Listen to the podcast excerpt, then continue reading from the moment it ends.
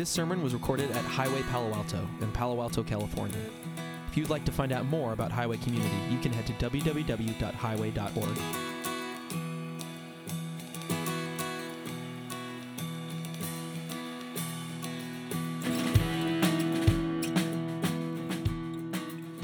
It's, it's 2020.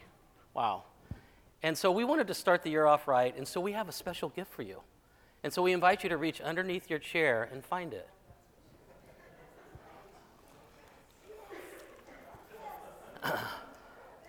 there it is. You've just gotten paid for coming to church. That's a great deal, isn't it? You are welcome. Just don't look too closely. so we celebrate the new year with you with this $100 bill. And, and the only favor I would ask is that you not put these into the offering bag when it's passed later on. now, how many of you, for just a brief moment, thought, wow, maybe, uh, maybe that's a real $100 bill? I remember when this lithographer did this, and, he, and they redid it. And, and, uh, and some of you will remember Jack Benny. They say, oh, it looks like Jack Benny on the $100 bill, and it's supposed to be Benjamin Franklin. But there's other issues with this bill as well. Um, it's estimated that $150 million of counterfeit money is circulating in the United States like right now. And so bank employees are trained to touch and to tilt, to look at, to look through uh, a bill in order to identify whether or not it's authentic. And so color shifting ink, things they look for, there's no raised printing, the borders are blurry, no watermark. Those security threads now that they put in the bills, if those aren't there, if the series dates don't match, then you know that you've got a fake bill. And interestingly, the first step of their training is that they'll take an employee and put them in a room and just have them count money, authentic money, so that they get the feel for what is real. So that then, when what is inauthentic, when it comes across their fingertips, they know that something is wrong. Now, my point this morning is not to tease you with fake money. Um, but to get you thinking about the value of authenticity. Now, if this was a real $100 bill, you could do some things with it. Right now, all you could really do with it is try to pass it today, and you might get thrown into the hooskow or something, right? But it doesn't, it, it, it gives the perception, it gives, it projects that there's some value here, but in fact, there's no value here at all. And the more we experience, and so the more that we experience the Christian life, uh, the more that we understand the dynamics of it, the marks of it, well, then the better that we will know when our life has, has gotten away from that and is amiss from that. But also, we are going to be projecting the value that has been invested in us through the Lord Jesus Christ. Because his glorious riches, New Te- the New Testament says, have been invested in us. But unfortunately, far too many of us at different times, and Christians, they, they, they really live what might be called a counterfeit Christian life. And so we're starting a new message series today. And it's in the book of First John. And, and in this series, we are going to touch and tilt and look at and look through uh, the lens of First John to identify the marks of an authentic Christian. And there's, there's seven that we'll look at in the series. The first one today is transformation. And then love for God, discernment of truth and error, hope in Christ's return sacrifice through generosity and prayer, confidence in being forgiven, and dependence on Christ's care and answered prayer. So we invite you to be a part of the series as we go through January and, and February, and we look at these marks and we uh, try to apply them to our lives and live out the value that the Lord has placed in us. And John, the disciple turned apostle, he is the perfect guide uh, for our reflection. Now, the New Testament reveals that John was something of a force of nature. Uh, he referred, Jesus referred to John and his brothers as, as Boanerges. Um, James and John were Boanerges, which means sons of thunder in Greek. And uh, I remember years ago when I was in seminary, I had a classmate who led a Christian heavy metal rock band called Boanerges. And I didn't like the band, but I thought that's a great name for a Christian rock band, actually Sons of Thunder. Um, and, and John reflected this. He lived with a sense of urgency. When Jesus invited him to become a fisher of men, it says he immediately uh, left the boat and he left his father's uh, business, which was probably quite profitable there on the Sea of Galilee, and just immediately followed after Jesus. And we know that Jesus and John knew each other before, that this was not the first time that they had encountered each other when Jesus came and said, Follow me and become a fisher of men. In fact, Salome, John's mother, was uh, very likely, we think, was sisters with Mary. And so they were, in fact, cousins. And so, you know, uh, Jesus knew what he was getting into when he invited John to be one of his followers and to just and to go out and to change the world. Um, John was passionate. John was impetuous. Uh, if you remember some of the stories from the New Testament, uh, he asked uh, Jesus to rain down fire on a Samaritan village. Um, there was another time when someone was casting out demons but wasn't a part of their group, and so he said, You need to stop that person. So there was just a lot of audacity with him, uh, and also including the fact that he asked to sit at Jesus' right hand in eternity. Gives you an idea of what John was like. He was prone to um, anger, prone to impudence, but walking with the Lord Jesus changed him. He witnessed firsthand the miraculous life, death, and resurrection of our Lord. He was the last disciple to die, uh, we think being martyred, and he was about 100 years old when he did that. And so, the decades after the church was formed, uh, in about 32, 33 AD, I mean, this was a long period of leadership uh, for John with the church. And he was a pastoral leader, but he was also a writer. And he wrote a gospel. He wrote three letters. We're looking at one. And he wrote the book of Revelation. In 1 John, this writing, like the author, is direct, it's authoritative, it's black and white, it is this or that. I mean, this book is not like, you know, an old man slipping into a warm bath, right? It doesn't give you, there's a lot of joy here and there's just incredible encouragement, but it also just sort of slaps us back and forth. Unfortunately, John kind of holds us up while he is slapping us. And so, as clearly as anyone could, John lays out the marks of an authentic Christian. And arguably, no one knew Jesus better than John. Humanly speaking, no one knew Jesus better than John the Apostle. John saw Jesus in every kind of situation publicly, privately, when he was popular, when he was unpopular, when he was under stress, when he was relaxing on a Sabbath day. John was one of only three disciples that Jesus chose to be a part of his inner circle Peter, James, and John. And they were witness to some events that other disciples were not invited into. One was the Transfiguration, which is a very important thing to remember for this message today and as he starts his book, where he witnessed uh, Jesus, this man, when his divinity shone through, and it reflected these two natures in one person a real human being, and also he was truly God. He was also there when Jesus was in Gethsemane. Uh, praying with all of his life, for all of his life, with you know, sweating drops of, of blood. John sat at Jesus' side at the Last Supper. He was there at the foot of the cross. Um, he was there when Jesus looked down and he consigned his own mother to John's care. Literally, he said, Woman, your son. I mean, he handed off his mother, Mary, whom he loved, uh, for John to care for.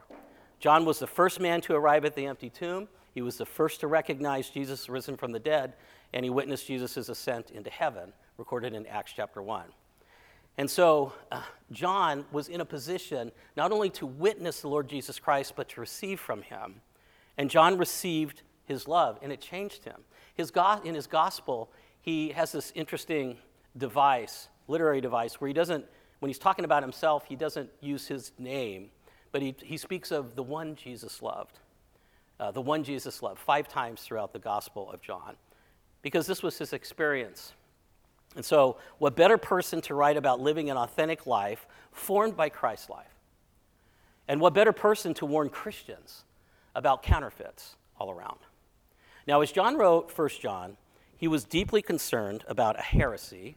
It was a false teaching uh, that actually had its roots in Greek thought, but it was emerging uh, and, and, forming into, it was in the first century, forming in, into actually a philosophical system um, that happened within the church, and it undermined the authenticity of Jesus' life and his message. It was called, it's called Gnosticism. And Gnosticism originated about the first century, sometime mid century, and it happened, as I said, among Christian groups. Taken from the Greek word, one of the Greek words for knowledge, gnosis, Gnostics believe that human beings are trapped. We are trapped in evil, in the evil material universe that blocks the divine spark. And so, through enlightenment, uh, people can emanate to a higher awareness of their divinity and they can join God on the other side. So, it's kind of a God making kind of belief. And since matter is evil, matter is evil, it's lower, it's of this God, not God, called the demiurge, as Gnostics called it. Jesus didn't have a real body, he had a seeming body. And this game gave rise to uh, ideas of uh, called docetism or docetic. Like he, he seemed to have a body. For all the world, it looked like a body, but he was actually not in a human body because human bodies are evil. Um, and that he just he took on divinity at his baptism. So the idea is that he was kind of this ghost-like figure, and then at his baptism, when the dove came down, this is my son in whom I'm well pleased. At that point, he became God, but he never became the God man. And since the body was evil, as they believed, it didn't matter what you did with it. And so Gnostics could be, in the way that they behaved, could be all the way from buffeting their body and denying it things that a body really does need, an ascetic approach, to those who are just profligate. They just, it didn't matter, since the body is evil, it doesn't matter what you do with it. And so you would find a whole range of behaviors amongst these folks. But at its core, and this is, this is why, I mean, and this is important for us to understand as we understand 1 John. Gnosticism questioned reality. Gnosticism questioned the really real. The question is are our experiences, are our thoughts and our sensations, are they real or are they just constructs of our minds? Is my reality what is right here and there's nothing on the other side of these walls, but my mind is creating this reality. And part of the reality is I'm preaching an incredible message and you're all loving it, right? And so I've just got this construct coming from my mind, right? And so the question becomes well, what is the real, really real? Do we just live in some simulation, right? Just some kind of like a computer simulation. And, you know, for all the world, we think that it's real, but in fact, it's not. Now, Eastern religions talk about Maya, and so they see uh, every, the everyday world as an illusion. Maya is an illusion. It keeps the soul and consciousness trapped in the ignorance of everyday life. And so the goal of the spiritual path is to wake from illusion and to see reality. Now, in the movie The Matrix, which some of you I'm sure saw, um, there's this line from Morpheus to Neo. Um, and Morpheus says to Neo, he says, you take the blue pill, and the story ends. You wake up in your bed and believe whatever you want to believe, right? So you can just sort of stay in unreality. But if you take the red pill, you stay in Wonderland, and I show you how deep the rabbit hole goes. So I can show you what is actually the really real. There's actually a lot of Gnostic themes uh, in The Matrix and actually a lot of movies. And so, are we trapped in matter? And are we just released by enlightenment, by higher awareness, by gnosis? Gnosticism attacked the very notion of authenticity according to truth. that just it undermined the whole idea that there can be a true thing and there can be an authentic reflection of that. John was eyewitness to the real humanity to the deity of Jesus Christ. And he knew that if this foundational doctrine, if it was removed, well, then Christianity would go down with it. And so this is the bottom floor. This is what uh, uh, the truth system of Christianity is actually built upon. And so there's an urgency to his message. Jesus defines the really real. What is authentic? What is not authentic? And transformation is possible. Truth can be known, sins can be forgiven, God answers prayer, Jesus will return, and God's love is the strongest force on earth. And so, First John is essentially an inventory for us as Christ followers to have complete confidence in our identity in Christ by looking at these marks and evaluating our lives and seeing if the marks of an authentic Christian life are true for us. And the first is transformation. And simply put, spiritual transformation is the ongoing alignment of our attitudes, our actions, our character with the person of Jesus Christ. Authentic transformation. Now, we live in a culture that loves transformations. When something transforms, when something changes shape, uh, when something changes appearance, it gives us hope that, well, maybe we can change too. Maybe this can happen in our lives as well. And a quick scan of reality TV shows shows that they have identified just how attractive this is for people to consider. Um, some of the shows like Ugly Duckling or Intervention, you know, breaking out of drug addiction, or The Biggest Loser, or Extreme Makeovers, all of these promise transformation.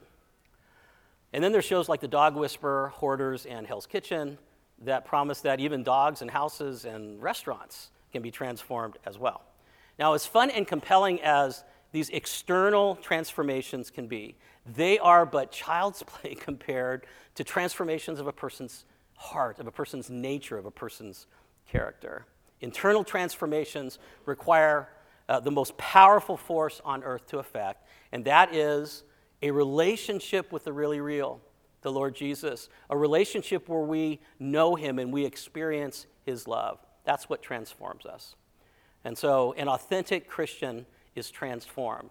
And the first area of transformation is beliefs, which how you think about Christ. And that is that Jesus is the word of life. Jesus is the word of life. He's the word, he's the wisdom, he embodied God, and he's the one who can turn death into life. Let's look at 1 John 1 1. It says, That which was from the beginning, which we have heard, which we have seen with our eyes, which we have looked at and our eyes have touched, this we proclaim concerning the word of life. The life appeared, and we've seen it and testified to it, and we proclaim to you the eternal life which was with the Father and has appeared to us. We proclaim to you what we've seen and heard so that you also may have fellowship with us. So this is very carefully just eyewitnesses. And our fellowship is with the Father and with the Son, Jesus Christ, and we write this to make your joy, to make our joy complete. And so if you embody this, if you embrace this, then our joy will be completed with your joy. Now, John's aim is to set Jesus Christ in the flesh before them. John studied Jesus' manner of life, he heard his teaching, he noted his impact, he had firsthand experience of, with Christ's human body. He actually touched Christ before and after the resurrection. And here he makes three claims. Number one, Jesus was from the beginning. In him, eternity entered time, the eternal God entered our world. All right, so eternal God was sent to inhabit a human body, God in a bod. But he came from eternity and he entered time in order to do that. That was part of becoming a human being. Secondly, Jesus' humanity is real. It's not docetic, it's not seeming, it's, it's real. And he came as the word of life. That is, that he came as the one who can change death into life. Now, John sets before us that the incarnation, the entrance of Jesus into history, he, he he presents us as a definitive revelation of God, and it is central to the Christian faith. I mean, this is the God that we worship. If a person rejects Jesus as God among us, well, then fellowship is not possible if we're talking about Christian fellowship. Well, you can, we can have friendships, we can do things together, but there is, there is something that must bind our thought as a community. And what, what John identifies is having the right belief embracing the right things about who Jesus Christ is. There was a Gallup poll that recently found that half of those identifying themselves as Christians, evangelical Christians, they believe that every religion worships the same God. Well, I mean, according to this test, it's true. Not every religion worships the same God. And so there is, there is a humanity to Christianity that is so important uh, in, ter- in combining with the deity. The whole message, the whole construct of Christianity has to do with the God man and the things that he sacrificed and what he has done on our behalf. So John says, that which was from the beginning, that which we heard, we've seen, just very physical, visual sensation. We looked at, our hands touched. This is proclaiming concerning the word of life. And so if someone denies this, like some of these Gnostic adherents, well, then you can be friends with them, but they're not actually in the faith. So, we need to remove any Gnostic notions um, that we might have to pass the test of transformation. failing to confess sin is a Gnostic notion because what we do in the body matters. Gnostics didn't think it did. Refusing to work for the poor, refusing to care about the dispossessed is a Gnostic notion that somehow enlightenment can replace the real needs of human beings. Denying a person can change in the flesh is a Gnostic notion that real change only happens in our minds. And so Jesus lived a perfect life in real flesh to show how we can live abundant lives, this, this abundant lifestyle, death into life. And John proclaims what he's seen and heard so that we can join in real fellowship with the Father and the Son and experience real joy, which would, which would complete his. And so the mark of an authentic Christian is transformed beliefs about the word of life. Fully human, fully divine. Jesus is the way and the truth and the life. We must get that right. Another area of transformation is behavior, our behaviors. And John describes this as walking in light. In 1 John 1 5, this is the message we've seen from him and declare to you God is light. In him there is no darkness at all. If we claim to have fellowship with him and yet walk in the darkness, we lie and do not live out the truth. And so we see John, it's very much an either or binary proposition. But if we walk in the light as he's in the light, we have fellowship with one another, and the blood of Jesus, his son, purifies us from all sin. Now, there were some who claimed to be enlightened within these communities, intellectually and spiritually, that they were enlightened, but their lives did not reflect that.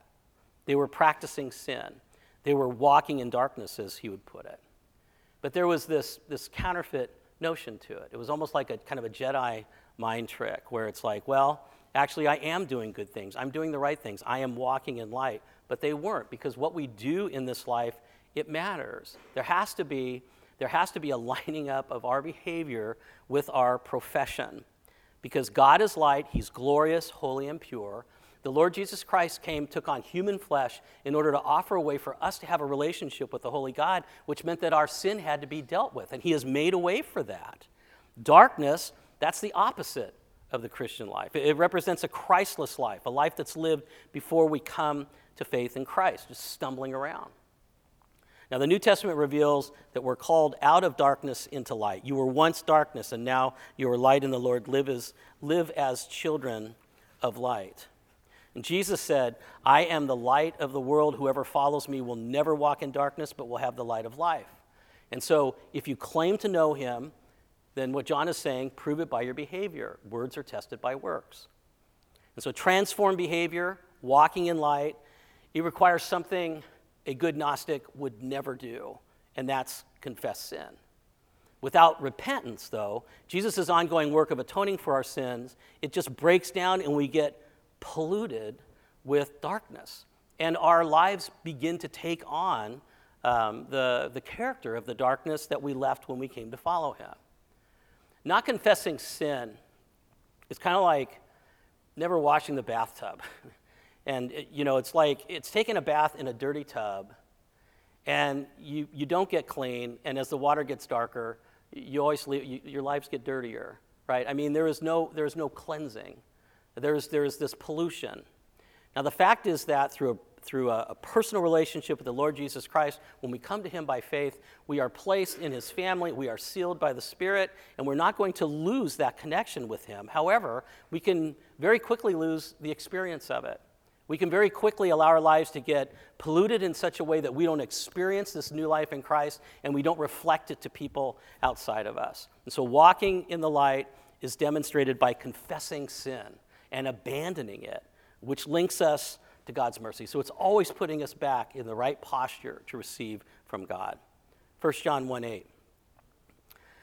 If we claim to be without sin, we deceive ourselves and the truth is not in us. If we confess our sins, he's faithful and just and will forgive us our sins and purify us from all unrighteousness. And so God's justice demanded that there had to be a covering for our sin, and the Lord Jesus, Lord Jesus Christ, He provided that for us, and He'll purify us from all unrighteousness. If we claim that we have not sinned, we make Him out to be a liar, and the word is not in us. And then going into chapter 2, my dear children, I write this to you so that you will not sin.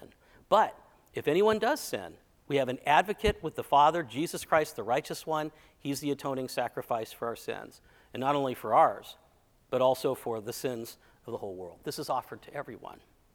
God is just, but his, and his mercy is underwritten by Jesus' atoning sacrifice. Forgiveness cancels our debts and it dismisses the charges against us. And the truth is in him, not in us. And so we need to be in him for the truth to be in us. Verse 3. We know that we have come to know him if we keep his commands. It couldn't be more clear. So if we say that we know the Lord Jesus Christ, then that means that there's, there's an obedience that is evident within our lives.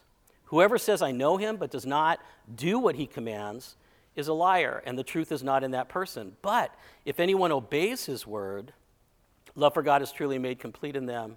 This is how we know that we are in him. Whoever claims to live in him must live as Jesus did. That identifies that we are authentic, that our Christianity, that our relationship is something that is, is real. It's reflected in transformed behavior. And as we walk in the light of God's love, not in the darkness that we've left. Finally, transformed beliefs, behavior, and also transformed relationships. And this is something that David is going to explore much more deeply next week as we get into the text again and talk about um, the, the mark of a Christian being love. Excuse me. But here's the social test 1 John 2 9. Anyone who claims to be in the light and hates a brother or sister is still in the darkness. Another either or proposition. You can make this claim, but if, you're, if you hate someone, if you're, if you're harboring anger and resentment, well, then you're not authentic. Anyone who loves their brother and sister lives in the light, and there's nothing in them to make them stumble. But anyone who hates a brother or sister is in the darkness and walks around in the darkness. They do not know where they are going because the darkness has blinded them. And so, walking in light, walking in light means walking in love. A genuine faith is seen in being rightly related to God and others. That should be evident in our lives. It doesn't mean that we won't have issues in relationships. The question is what we do with those. If we have an issue with someone, even within this church family, you know, do we just sort of like, all right, that kind of bugs me, that really bugs me. I don't really want to be with that person. I'll sit on the other side of the auditorium and I'll, I'll just, you know, I'll act like everything's fine, but I don't really want to deal with it because I don't value them enough to actually deal with it. And so we walk in darkness. I mean, that's, that's a way for us to just sort of dim our perception, not only of how God works in our lives, but also of that person. Love and hatred are in opposition to each other. It is one or the other. And so a lukewarm love, just a sort of kind of love, is not walking in light. It's, we're in darkness. The light shines on the path so we can see clearly where to walk. Hatred distorts our perspective, it blinds our perceptions. We misjudge people, we fail to see them in the way that God sees them. Love sees straight, love thinks clearly, it balances our experiences and outlook with the light of God's love for us. Um, love puts us in that positive posture toward other people and toward life itself. Okay, closing. I hope you'll place that $100 bill in your wallet as a reminder of the importance of authenticity. I also hope you won't pull it out and try to pay for something with it by mistake. Um, we live in a world that says, you know what, I love Jesus, what I hear about Jesus, I love him, but I don't like his followers. I, they turn me off. I don't want to be a part of that. And the problem is that many of us live untransformed lives. And yet, say that we are followers of the Lord Jesus, but our behavior, sometimes our beliefs, and our love doesn't really reflect that. Muddled beliefs, unexamined hearts, and harbored anger and resentment toward others confuse the issue. So we're like counterfeit bills that promise one thing and deliver nothing.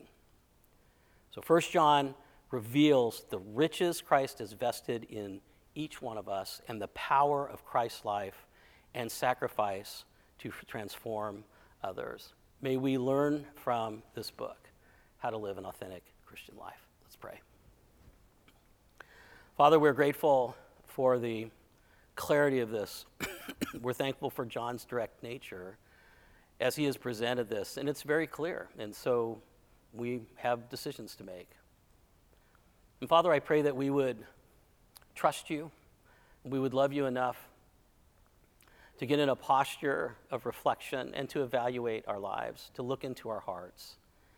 God, not just to keep running headlong into the day and just with all the different things, lots of good things in this world, but Father, may we take that time to humble ourselves, to, con- to identify our sin, to confess it to you, to experience the exhilaration of forgiveness again, Father, so that we can walk in light and walk in love. We're grateful, Father, that your Spirit empowers us to live this life. May we open ourselves, release ourselves to the power of the Spirit as it flows through our life. We pray all this in Christ's name. Amen.